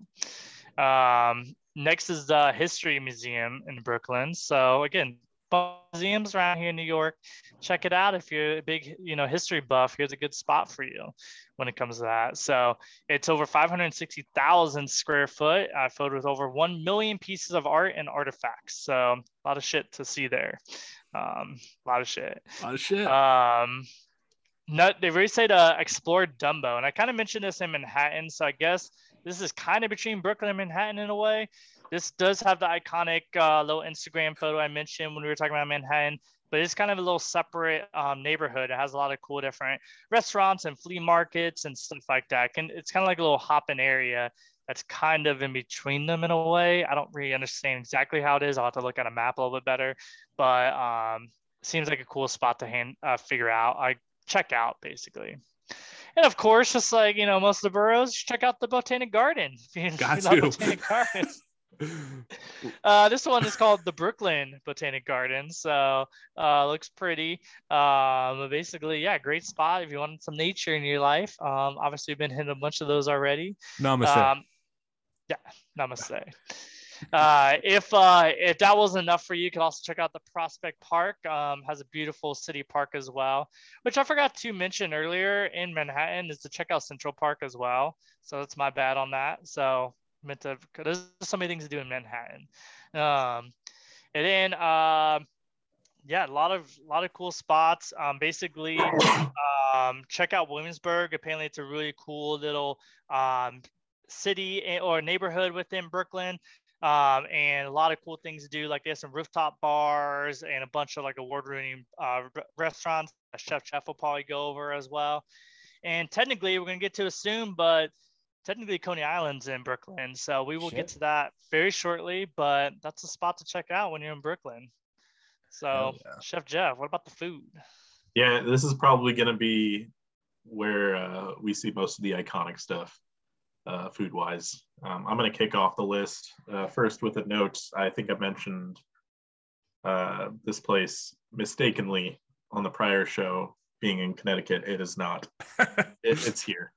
Uh, Di Fara Pizza, 9.9.4 from Dave, 8.8 for the general public. Um, on site, looking at pictures of their pizza, probably just on site, best looking pizza I've oh. ever seen, in my opinion. I'm scrolling through photos now, and uh, I've got to agree with you. This this looks like, I mean, New York pizza. It looks like, and the pizza. So great news here for uh, Theme Park Stud. They do it both by the slice and whole pies, and their slices are super reasonable. Uh, to get a regular slice is five bucks uh, you the the toppings are extra, but I was just asking that because I feel like when you're in New York, it's like you almost just want to like just slice. bounce around and just hit oh, slices and really. That's why I was like, if, if they have it by the slice, I'd rather go down that route than post up at one, just get really full on one. Even though this one does look amazing. So. Oh yeah, yeah. No, I this would be a top five priority for all of New York for me to hit. I would say. Uh, pizza looks great, but uh, yeah, uh, they opened in 1965 and is rated arguably one of the best places for pizza in New York. Budget time for your visit because it will be a wait to get your slice. So, Di Fara Pizza. Next on the list, probably the most famous Jewish deli in the world, Katz's uh, get your gigantic sandwich fix here. And gigantic meaning the sandwiches are usually like a foot tall, I think, or something like that when you order a regular. So you're probably going in with the uh, with the prospect of sharing or taking home. Um, or I mean, shitting yourself in the streets of Brooklyn, or yeah, just or just dying at your table, um, which is allowed in Brooklyn, by the way. You can just yeah. shit yourself anywhere you want. I believe I it. checked; it's a rule. I was, I was gonna say I'm pretty sure that's probably allowed everywhere but Manhattan. Yeah. uh, but yeah, Katz's Deli, and uh, for a place, uh, they actually somewhat recently opened an outpost at the DeKalb Market, which I'll just go ahead and mention now. Uh, if you're not sure which craving to satisfy, their DeKalb Market uh, carries over 40 vendors, including um, a smaller version of Katz's. Um, so, you know, if you need to walk around and explore some stuff, DeKalb Market. Try uh, try a little bit of everything, but uh, you'll probably have less of a wait than you would at the normal Katz's, but it would still probably budget your time to be uh, waiting around for some stuff. So, next on the list, another icon, Nathan's, the hot dog giant, potentially the most famous hot dog in the world. Uh, shout out uh, Joey Chestnut. Fucking man, Uh, just man of man, man of all men, Joey Chestnut. Uh, make sure you're hitting up Coney Island for this institution to the fabric of America. It, it is a dream of mine to see one of those in person on the Fourth of July, and then just to go to Coney Island after that. I know it'd be crowded as fuck, but um, to see Joey Chestnut do his thing, like, is there anything more American? I don't think I don't think there is. No. Baseball. Well, Maybe. uh, and then to uh, round out the list, uh, something a little less known, but uh, wanted to get something sweet on the, on the list. Uh, Steve's key lime pie, which uh, allegedly boasts the best key lime pie in the country, uh, serving Brooklyn for over 20 years now. Um, and one site I read made a claim that they are one of very few uh, places making key lime pie that actually uses fresh squeezed limes in their. Mm. So Seems like a no brainer to do, but a lot of I, people I'm, take a, I'm a shortcuts. fan of key lime pie, so Yeah. I'd give it I'd give it a go. But that rounds out the the list for food in Brooklyn. I could probably go on and on, but uh, we hit the important stuff here. Yeah, it's hard. It's hard to highlight all these in one show. Like I'm sure people are screaming at the podcast saying, "You forgot so and so. You forgot this." It's like, how are you supposed to get everything? You know, It's true. Brooklyn, the food, the attractions, they're all great. But when you go to Brooklyn and you're a coaster enthusiast, you go for one fucking thing. You go for Coney Island. And Coney Island is interesting right now. It's split into two different parks essentially. You've got Dino's Wonder Wheel and Luna Park. Uh, we'll hop into history of Dino's Wonder Wheel and I guess the history of Luna Park separately. However you want to do it, Jeff. I'm not sure Yeah. how you did it.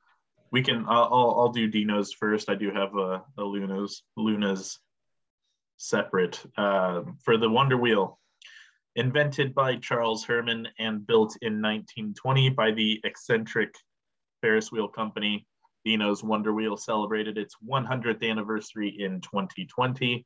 The Wonder Wheel was initially called the Dip the Dip by its inventor, who promised to combine the thrill of a scenic railway, Ferris wheel, and shoot the chutes. the Wonder Wheel has maintained a perfect safety record for its entire history, which is nothing short of impressive. Yeah. Uh, the the 18 original co-owners of the wheel worked as construction or worked with the construction to ensure quality throughout the building process. Uh, each year, the entire 400,000 pound ride is overhauled and painted to protect it from the elements of weather, wear, and tear. Uh, one of the oldest, most cherished rides in Coney Island, Dino's Wonder Wheel, was designated an official New York City landmark by the City Landmarks Preservation Commission in 1989 and has given over 35 million rides since its construction. Wonderful. And when we're talking about icons of New York City, Dino's Wonder Wheel is that icon. I mean, if you're an Instagram dude, um, you know, Instagram person, what am I trying to say? Influencer. Your ass is going to Dino's Wonder Wheel. You're getting that iconic shot where the wheel is going like you've got a tunnel that goes underneath it, and then you got the wheel above it. There's nothing more Brooklyn than Coney Island, bro. So um, we'll highlight the park a little bit, but before I do, um, Dino's in Luna Park. I just have like a trivia question for you guys, just to see if you get it off the top of your head. How many credits are on Coney Island between Dino's and Luna Park? What do you think? And just Six. one. Theme Park Stud says six. I'm uh I, I'm just guessing one. You think there's one roller coaster between Yeah. Dino's Wonder Wheel? I am more than likely Luna wrong. I Park. have no idea. I'm not well versed in the area. You're off by 10, Jeff. Uh, Nailed it. there are 11, there's 11 fucking credits. And That uh, was a See, if we're verbal playing, if we're playing, if we're playing prices right. Bam. yeah, going on. down. That was a verbal Stud. typo. There was supposed to be two ones in that answer. Oh, verbal typo. Gotcha. Didn't know Yeah, that was a can do thing. one one. Yeah. That's not how you say eleven. Well, not everybody lives their life the same way. I know it's that Raytown education we got. True. I'm really proud of you guys. Good work. Yeah. Um, a lot of coasters have been added weirdly through the pandemic years here of 2020, 2021, and we'll get to that as we go here. But Dino's Wonder Wheel um, just recently had a really big expansion, um, which I didn't know that they had land or maybe they acquired some land, but they added in 2021 the Phoenix roller coaster, which is a Vekoma suspended family coaster that looks like it's not quite a family co- it looks like on the more thrilling side of family. Um there's a really good looking red i think yellow supports potentially. Good looking ride.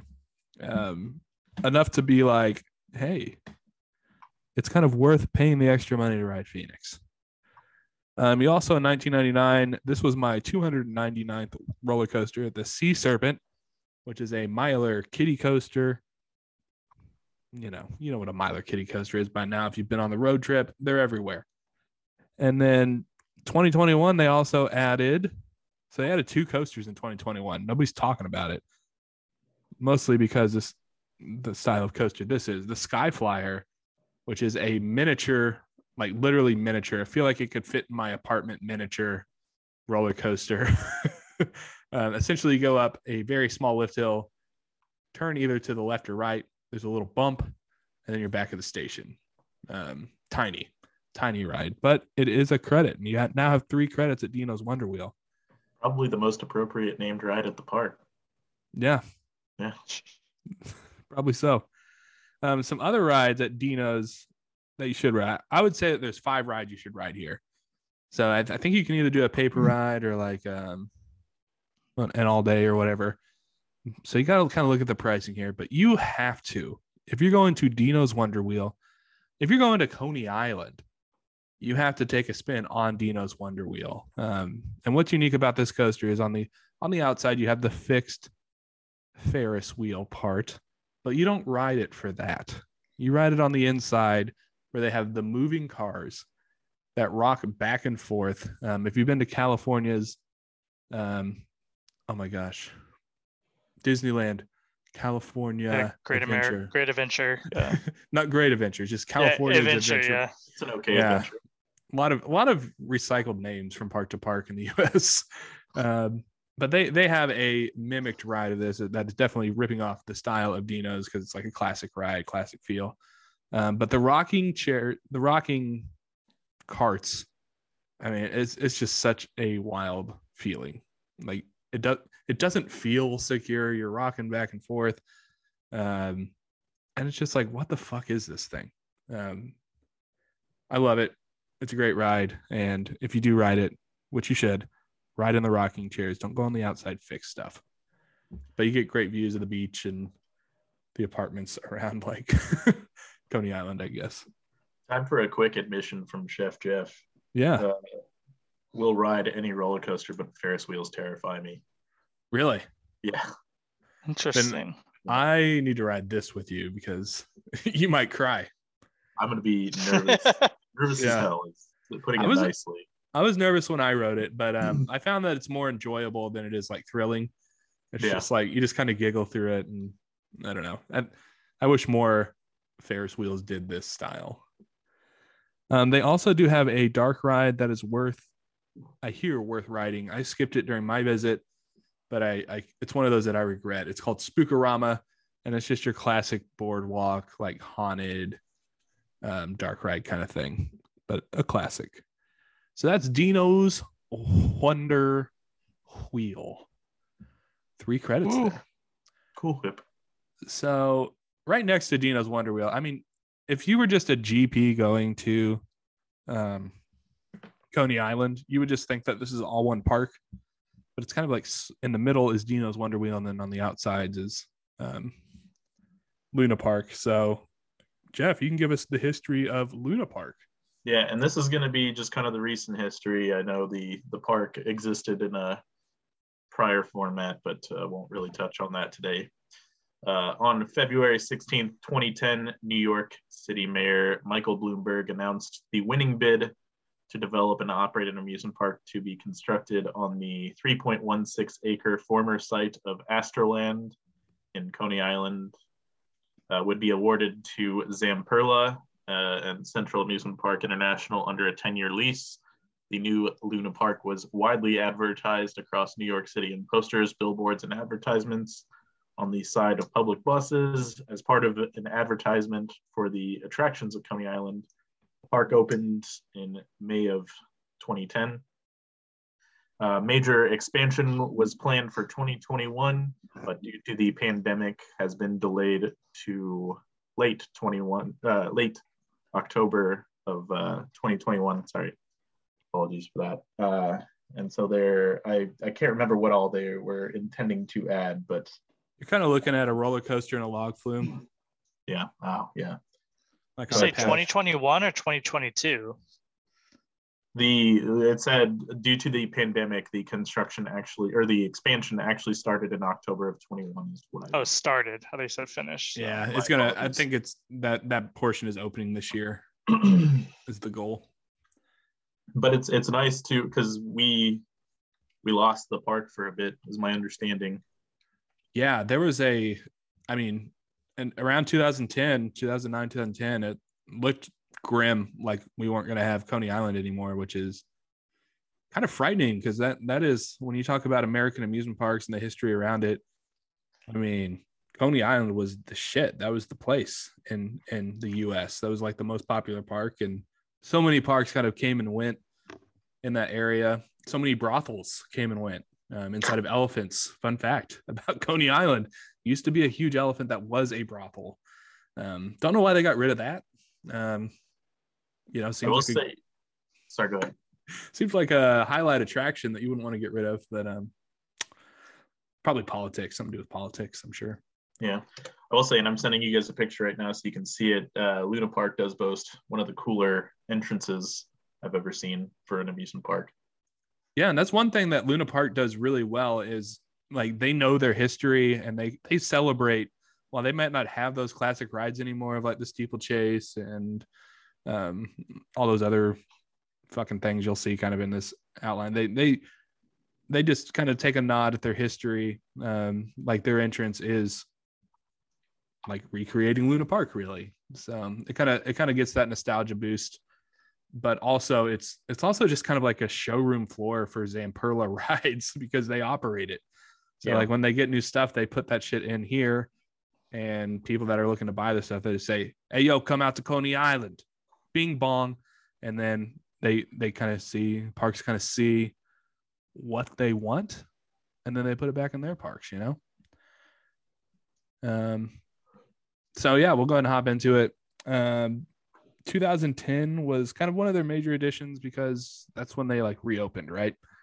So they reopened the park with Tickler, which is a great name for a ride. I believe that used to be an old um, ride that used to be with Luna Park, the Tickler, and it is a spinning wild mouse coaster. And I think it used to be, I might be pulling this out of my ass, but I think it used to be one of those Virginia reel rides where it was like the wooden spinning so like it's kind of like a modern Virginia reel in traveling carny form. So it's kind of cool to see the nod there. The tickler, um, the Zamperla ride, and it's fine. It's a Zamperla spinning mouse. Everybody's ridden one of those at some point. Um, nothing too spectacular with that. Um, they also added the circus coaster, which is like a Zamperla family coaster. You're looking at it's almost a kiddie coaster, but it's not quite. It's like that good middle ground. Um, you'll see it at a lot of the kiddie parks as like their signature attraction, the circus coaster. And then let's see, 2014 was one of their biggest additions where they added Thunderbolt, which is their iconic. It almost looks like a Eurofighter type ride, but it's an out and back situation. Feels like you're in a car crash, but it's a very thrilling car crash. I can't really explain it. Like it's not a smooth ride. Um, it's a little janky, a little jerky, but um, it, it is a good. I mean, you got to ride it, and it's great for the park.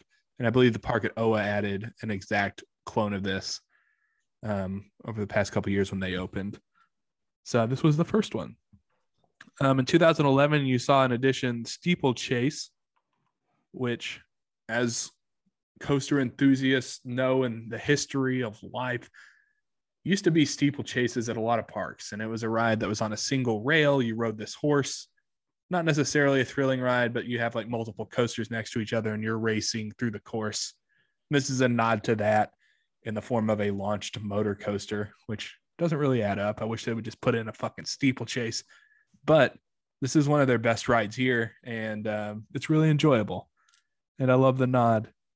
Also in 2011, you saw the addition of a Soaring Eagles Zamperla um, Volare flying coaster, the one that coasters enthusiasts hate, but I fucking love. You're just going through barrel rolls and shit. Um, also feels like you're in a car crash. Kind of a theme with some of these early Zamperla rides. I don't know what it is, but uh, it's a fun car crash, if you can call it that, I guess. And then 2021, I didn't. I found this in the research. I didn't even know it was added. They added a kiddie coaster called Minnie Mouse, um, which kind of looks like a very tiny wild mouse that might be 10 feet tall, designed for children. looks like a fun one. And then to round it out, I mean, we're looking at one, two, three, four, five, six, seven coasters at this park now which is more than Worlds of Fun, I believe. um, not that this is a Kansas City show, but just want to point that out as as one does. Um, the Coney Island Cyclone, my 300th roller coaster, very historic ride that almost went away for a little bit, but was saved by the people of New York and like American coaster enthusiasts and that sort of thing. This is a very iconic ride, a national landmark even. Um, wooden roller coaster that feels like it was built in the 1920s for sure. Um, but it is just an iconic wooden roller coaster. You know how like wooden roller coasters kind of a feel about them, where you've got the roaring sound and um, I don't know the, the the chain lift hill and the smell and that sort of shit. Like this is like the classic wooden roller coaster. So I almost say you got to go to Coney Island just to ride this thing. It might not be your top Woody, but I mean, there, there's something like when you're going up the lift hill of that ride, you're just like, this is fucking cool. And then like when you're hitting some of the rough transitions, it's not as cool, but it is a good ride. And that is kind of Coney Island. Um, a couple other additions that they do have. I mean, you just kind of have unique Zamperla flat rides throughout. Um, I didn't take any notes on it, but they also have a carousel, and I don't know if it's ran by Luna Park but it is a classic carousel kind of over by the old abandoned um, parachute drop, the icon of the park that they just kind of keep up in memory of Coney Island. Um, but they also have a, a, pretty nice carousel over there that is worth riding. So there's my other attractions of Luna Park that you can check out. Excellent. So um, I don't know how you're highlighting the food here at Coney Island, but I mean, you don't really have food inside of Coney Island but there's like some surrounding restaurants that you can go to on the boardwalk and shit. Jeff, Phillips. I was going to say they, they list a few options on their site. Um, I'll, I'll hit those real quick. Uh, the first of which is uh, Salt and Sizzle. Kind of looks like a, a, handful of sandwich options. They've got fries, healthy snack options, and adult beverages. Um, we've got Al Cavallino. Uh, they serve personal pizzas, salads, and paninis. Uh, and then to satisfy the sweet tooth, we've got the Coney's cones. Get your ice cream or gelato fix in a number of flavors. Uh, you can even get containers to go uh, if you want to take some back to your hotel but not eat it immediately. So, Oh, and is this is this in the park or are those like on the boardwalk or what do you got? uh, there? they honestly, I'm not sure of the format, but they listed those options on the Luna Park site. Okay, so gotcha. I, I assume they're within the confines. I hear you on that one. Okay. Yeah, and I mean, I think Nathan's is going to be close by anyway. So so yeah, when I, I know when I went to Coney Island, um, definitely had like Nathan's for lunch, and wandered over to the park. So there's there's actually a lot of option kind of on the boardwalk too. They have like Coney Island Brewing that's real close that you can walk to.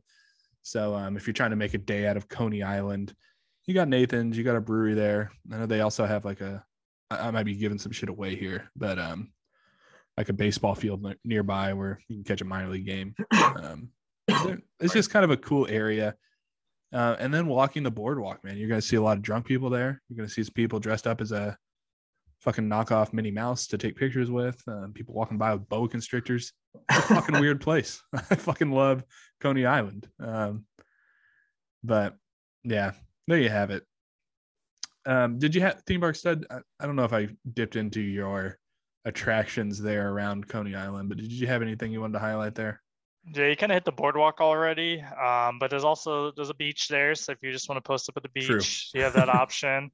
And then there is a Coney Island Museum. So if you want to really dive deep into like all of the history of all the attractions, um, that's a good option to do as well. Um, and apparently, the Coney Island Museum is the only accredited institution in the world singularly dedicated to preserving and interpreting the history of Coney Island amusement district, starting with the early days of the city. So they- There's probably some good information about the elephant brothel in that museum. Oh, probably. I think uh, like looking at the building, there's uh Maybe they preserved it the says brothel. something about a bur- burlesque at the beach. Um, so I'm sure it's probably stuff inside that really, really talk a lot about that. And that's last but not least is the New York Aquarium. So this is uh, Mm. one of the oldest uh, aquariums in the country. Um, so it, it looks like something definitely to check out for sure. There's a lot of history here at Coney Island. So when I go to Coney Island, I'll probably want to hit up like I'm not gonna do the sea life, you know, at Nah. American Dream. Screw that. But the Coney Island Museum and as well as the um, aquarium sounds interesting to me. And you're talking about like walking distance too from the park. So you park your car. Yeah, this is Well, all. you probably like, shouldn't the- take a car, but if you do, it's walking distance. yeah. Driving in New York City, it's a fucking mistake. I'll tell you that. hmm All right. So that kind of wraps up the parks in the New York area. And we do have one more borough left to hit. And it is kind of the um, less popular, I think, with tourists and that sort of thing. But we got to give love to Staten Island, the home of the Wu Tang Clan, the home of Pete Davidson, a very funny man, um, depending on who you ask. But let's go ahead and hit Staten Island. What you got, theme park stud? Yeah, it's the Staten Island. Number one, just don't go. Um, just uh, it's funny the, when I was looking at research, one of the things that they highlighted is like it said this borough once held the record for having the largest landfill in the world, but has since turned its trash into treasure by cleaning and repurposing the land for a sprawling public park known as Fresh Kills Park. So if you want to go to a park that used to be a landfill, Fresh Kills Park is your jam. So now probably the probably the one most iconic thing that you hear about Staten Island a lot is the Staten Island Ferry. So it kind of just would go around the Hudson River and stuff. It does go by the Statue of Liberty. So if you have something that you're interested in, here's an option you could take to go there. You could also just go visit Statue in the, the island of Statue of Liberty as well. If you want to do that, but you can also just hit the ferry. Um, looks like a good time. So um, it runs uh, up the ferry goes to the St. George Ferry Terminal and it runs 24 7 every every 15 to 20 minutes. So if you want to hit it at three in the morning when you're drunk as shit, bam, you got to. There you go. Um, you can also hit up the Snug Harbor Cultural Center and guess what? Botanical Garden. Hell yeah. Uh, hell yeah. You know, you could literally hit all this. But instead of hitting up that garden, I would rather hit up the Chinese Scholars Garden. This looks pretty cool. So it has a lot of history there based off the 15th century Ming Dynasty garden designs. Um, so if you're into Chinese shit, like the Wu Tang Clan, hit up the Chinese Scholars Garden. What's up? They also have the Staten Island Museum. Um, so again, a lot of these places have museums. Uh, basically, yeah, pretty generic. They also have the National Lighthouse Museum. So interesting. So if lighthouses are your jam, we kind of already went down the East Coast and saw a bunch of them. But you want some history on them, go to the museum in Staten Island. Other than that, um, just you know a few other art museums. There's a fort there. Um, little things here and there. Honestly, I, I just saw a picture of that Fresh Kills Park that used to be landfill. I'll probably pass on it, but Does it still look like a landfill? Ah, no, that just looks like a just you know just barren land. Like um, Yeah. it's, it looks all right. Looks a lot better than a landfill. So That's the other good. thing that I think would be kind of cool to check out is the Sta- Staten Island Boat Graveyard. Um, so I think that'd Oh. be kind of cool as well. So other than that, pretty generic place. Probably won't be hitting it up. And I will say, um, if I, I'm probably not stopping in Staten Island, but um, if anybody is a fan of the Wu Tang show that's been uh, on Hulu recently, you can swing by the two communities that the Wu Tang Clan lived in, Park Hill and Stapleton. They were kind of rivals on each other. A lot of gang violence, a lot of drug deals. Um, so I don't know if it's particularly safe to go over there and stop and take pictures and that sort of thing. But maybe drive by because there's some Wu Tang um, like art in that area. They they love their Wu Tang Clan on Staten Island. Um, might be swinging by there in the daytime, get a picture, keep it moving, kind of thing. If you're a Wu Tang fan, Wu Tang forever. Wu-Tang. Is there any food to highlight at Staten Island? There's some food. Uh, I'm going to kick it off with the Royal Crown Bakery, which operates kind of on two sides. Uh, the one side being a traditional Italian bakery for your sweet tooths. Uh, the other the other side will be uh, serving up sandwiches, pizzas, and more savory or traditional breads. Uh, next on the list, we've got Lobster House Joe's. Uh, get your seafood fix here, specializing in all manner of formerly swimming fare. Uh, next up on the list, kind of the the highlight for me. I, I've there's a Jamaican place that opened up here that I've been kind of hitting up uh, with increasing frequency. Finding I enjoy Jamaican food is uh, Coton's Caribbean and American restaurant. Their menu will include oxtail, curry chicken, jerk chicken, among other Caribbean options. It's a great place to try new food if uh, Jamaican or Caribbean in general has not been a part of your palate previously. Uh, next on the list will be Bayou, which is a New Orleans style menu to get your Cajun on. And we'll uh, round out the list with Pasta Vino. Won't be a cheap visit. Uh, probably one of the few nice places in Staten Island. I'm sorry, I'm kidding. I'm probably gonna. If you don't hear from me again, it's because somebody from Staten Island listened to this and found me Mhm. and now I'm dead. Uh, at any rate, won't be a cheap visit, but is a high quality Italian restaurant, sure to resolve your fix for pasta or other Italian offerings. And there you have it. New York in a nutshell. Dun, dun, dun, dun, dun, dun, dun, dun, na. Thank you. I don't know that song. Welcome. It was Empire State of New York. oh, yeah. Empire State of Mind. What the fuck? Yeah, there you go. Empire State of New York. It's like you said a sentence It's been there. a long show. It has been. And thanks for tuning in and listening to this, guys. Um, we'll be hitting the next stop of the road trip. I think we're going to Jersey officially here. There's a lot of shore parks. We've got Six Flags Great Adventure to highlight, which is a big park, big, big Six Flags. So um, we'll figure out what how much of Jersey we'll be highlighting. If we'll be splitting into two or just doing a Jersey show, we'll let you know the next time we're fucking on. Okay, Cabs Alright. are here. cabs are here. Okay, God. bless it. Going to the Jersey Shore. What's up? Pump all day. yeah, so we got some highlights there. There's gonna I've seen that house. I've seen the Jersey Shore house. It's it's pretty fantastic. But anyway, until then, while you're waiting for our next show, uh, make sure you go check us out on Instagram, Twitter, and TikTok at Coaster Cuzzies. And um, as you're listening to the podcast, go and rate that shit.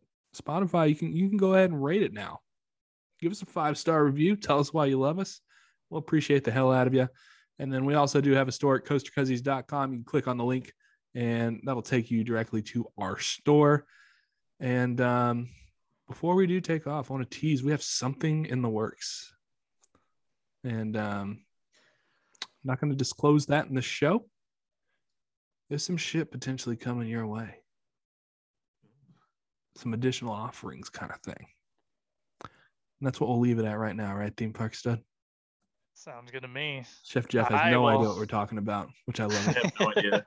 I'm just holding on to the joke that I'm disappointed the the Spotify rating system isn't on a scale of 10 or 100, so we can't have a 6.9 or a 69. I also am upset by that. It's unfortunate. Yeah. Well, thank you all for tuning in and enjoying New York with us. Hopefully, you get get out there and enjoy the beautiful food, the, the delicious food and beautiful.